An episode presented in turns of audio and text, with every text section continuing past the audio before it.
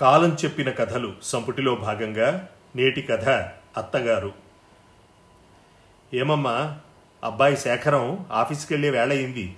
Carriage సర్దాలి కదా. సర్దావా? పొద్దున్న పోతే సాయంత్రం చీకటి పడితే గాని రాడు. తిని తినక రెక్కలు ముక్కలు చేసుకుంటున్నాడు. పనులు అవ్వాలంటే కాస్త పెద్దలకన్నే లేవాలి. మా కాలంలో అయితే కోడి కుయ్యగానే లేస్తే సూర్యుడు వచ్చేసరికి అన్ని పనులు పూర్తయ్యేవి. ఈ కాలంలో బారెడు పొద్దుక్కితే కానీ లేచే అలవాట్లే లేవు. పెద్దవాళ్ళే ఇలా ఉంటే పిల్లలు ఇంకెలా తయారవుతారు? హాల్లో డైనింగ్ టేబుల్ దగ్గర కూర్చుని ద్వంద్వార్థ సంభాషణం మొదలుపెట్టింది కాంతమ్మ గారు. అవుతోంది అత్తయ్య.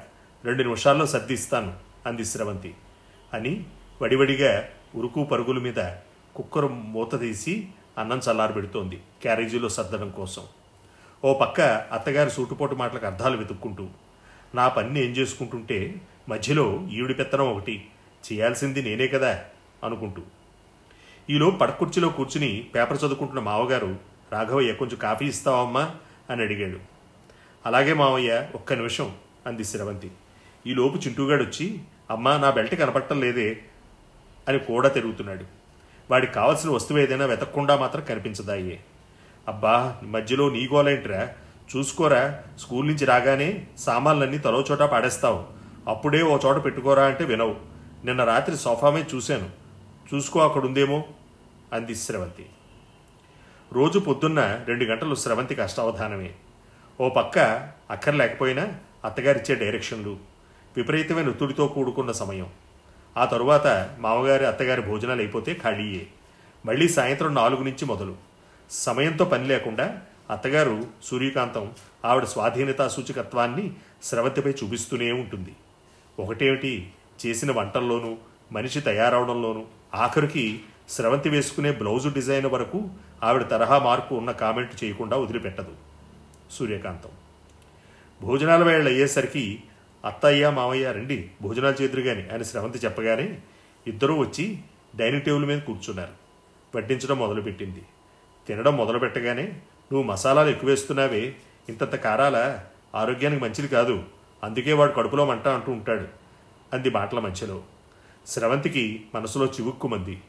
తాను మామూలుగానే ఎప్పట్లాగే వండిందే. అయినా ఆవిడ కామెంట్ ఎలా ఉందేమిటి? అనుకుంది మనసులో. సాయంత్రం చుట్టూగాడి పుట్టినరోజు వస్తోంది కదా బట్టలు కొనడానికి రెడీ అవ్వమన్నాడు శేఖరం. పొద్దున్న ఆఫీస్కి వెళ్తున్నప్పుడే చెప్పాడు. అత్తగారికి మామగారికి టీ పెట్టించి తయారై బయటకు రాగానే ఆ బ్లౌజ్ డిజైన్ ఏమిటి? అస్సలు బాగోలేదు. వెనకాల మరీ దిగువగా పెట్టేశాడు. సరిగ్గా చెప్పలేదా ఏ? పెళ్ళైన వాళ్ళకేం బాగుంటాయి? ఈసారి కుట్టించుకునేటప్పుడు కొంచెం పైకి పెట్టించుకో. అస్సలు బాగోలేదు చూడ్డానికి అంది అత్తగారు సూర్యకాంతం. రాత్రివేళ అందరి భోజనాలు అయి పడకింటికి చేరాక భర్త శేఖరంతో తన మనసులో బాధ వెళ్ళగెక్కింది ఏమోయ్ ఈ జగన్నాటకంలో అత్తాకోడళ్ళ పాత్రలు అలానే ఉంటాయి. ఆ పాత్రల స్వభావమే అంత. ఈ చెవితో విని ఆ చెవితో వదిలేయాలి. పట్టించుకుంటే బాగోదు లేకపోతే గొడవే లేదు. అని సర్ది చెప్పబోయాడు శేఖరం.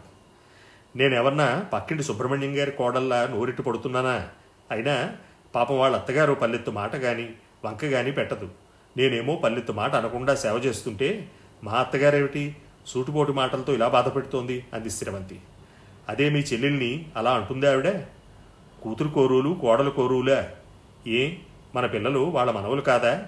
ఎంతసేపు వాళ్ళ గురించే గాని నా గురించి నా పిల్లల గురించి ఆలోచించరా? అంది శ్రవంతి ఈ రోజుల్లో అత్తగారులు ఎంతో ఫ్రెండ్లీగా ఉంటున్నారట. ఈవిడిది నాది పాత్తరం అయిపోయింది. అందుకే ఇంకా పాత సాంప్రదాయంలో నడుస్తోంది మా ఇంటి కదా మీరన్నా ఆవిడ చెప్పాలి. ఇలా మాట్లాడొద్దని అనవసర విషయాలు పట్టించుకోవద్దని. నేను చేయాల్సిన సేవలు బాగానే చేస్తున్నాను కదా అంది శ్రవంతి ఇదిగో మళ్ళీ చెప్తున్నా. ఇందులోనే కాదు ఇందులోనూ నా తప్పు కానీ ప్రేమయం కానీ ఉండదు. వాళ్ళని కూడా నేను ప్రేమగానే చూస్తున్నాను. ఒక్కోసారి నాకే బాధ అనిపిస్తుంది పోనీలే పెద్దావిడ కదా అని ఊరుకుంటాను. కానీ ఆవిడే మనసులో ఒకటి పెట్టుకుని పైకి ఒకటి మాట్లాడుతుంది వంకరగాను. అంది శ్రవంతి. "ఆ, సరేలేవాయ్ సమయం వచ్చినప్పుడు ఆవిడ నొచ్చుకోకుండా తెలిసేలా చెప్తాలే. ఈ మాత్రం దానికి మనం బుర్రలో పాటు చేసుకోవడం ఎందుకు చెప్పు? ఏదో పెద్దవాళ్ళు చేదస్తంగా ఉంటారు. మనం పట్టించుకోకూడదు అంటూ దాటైపోయాడు శేఖరం. అక్కడే చిరెత్తుకొస్తుంది నాకు. వేదాంతాలు వల్లి వేయకండి నా దగ్గర. నేను ఏమన్నా ఆవిడని తిట్టమన్నానా? గోడ మీద పిల్లివాటం మీది. మీ అమ్మను మాత్రం ఏమీ అనకూడదు. నేను అంతేగా? ఇప్పుడు ఇదే వరుస మీరు అంది స్రవంతి. సరే ఇప్పుడు ఏం చేయమంటావు చెప్పు అన్నాడు శేఖరం. తవరు ఏమీ చేయక్కర్లేదు. సమయం సందర్భం వచ్చినప్పుడు ఆవిడకి చెప్పండి ఇలా మాట్లాడడం సరికాదని అన్నిట్లోనూ కలగజేసుకోవద్దని. అదే దేని గురించి అని పరధ్యానంగా అన్నాడు శేఖరం. అదే చెబుతున్నాగా? కేవలం కొడుగ్గా ఆవిడ ఒక్క కొరకే నీ మీద ప్రేమ ఉన్నట్టు చేసే ప్రతి పనికి కామెంటరీలు చెప్పొద్దని. అంది శ్రావంతి అలాగే లేబోయ్ ఇక నువ్వు ఆ సంగతి వదిలేయి. నేను చెబుతాలే అని మెల్లిగా సర్ది చెప్పబోయాడు. ఇప్పుడు నన్ను అన్వయించడానికి చూడడమే కానీ మీ అమ్మగారికి మాత్రం చెప్పరు అంటూ విసుగ్గా వంటిట్లోకి వెళ్ళిపోయింది శ్రవంతి. ఈ సృష్టిలో దేవుడు ఈ రెండు పాత్రలకు మాత్రమే ఎందుకు జన్మతః వైరుధ్యం కల్పించాడు అని శేఖరం ఆలోచిస్తున్నాడు. రెండు పాత్రలు అదే అత్తగారు కోడలు. వ్యక్తిత్వరీత్యా ఎవరికి వారు ఉత్తములే అయినా ఒకసారి పాత్రధారణం చేసిన తరువాత వారి స్వభావమే మారిపోతుంది. ఈ రెండు పాత్రలు ఎప్పుడూ స్వభావసిద్ధమైన స్వాధీనతా సూచికతపై పోరాటం చేస్తూనే ఉంటాయి. ఈ సంబంధ బాంధవ్యంపై ఎన్నెన్ని సన్నివేశాలు వచ్చినా నిత్యనూతనమే. మధ్యలో భర్త అనేవాడు మాత్రం కుడితిలో పడ్డ ఎలకల చందంగా కొట్టుమిట్టాడుతూనే ఉంటాడు. అయితే అప్పటి తరం అలా ఉంటే ఇప్పుడు తరం మాత్రం స్నేహపూర్వక వాతావరణంలో ఉంటూనే పావులు కదుపుతూ ఉంటారు. పైకి ఏ అలజడి కనిపించకపోయినా అంతర్లీనంగా మాత్రం భావావేశాలు పొంగుతూనే ఉంటాయి.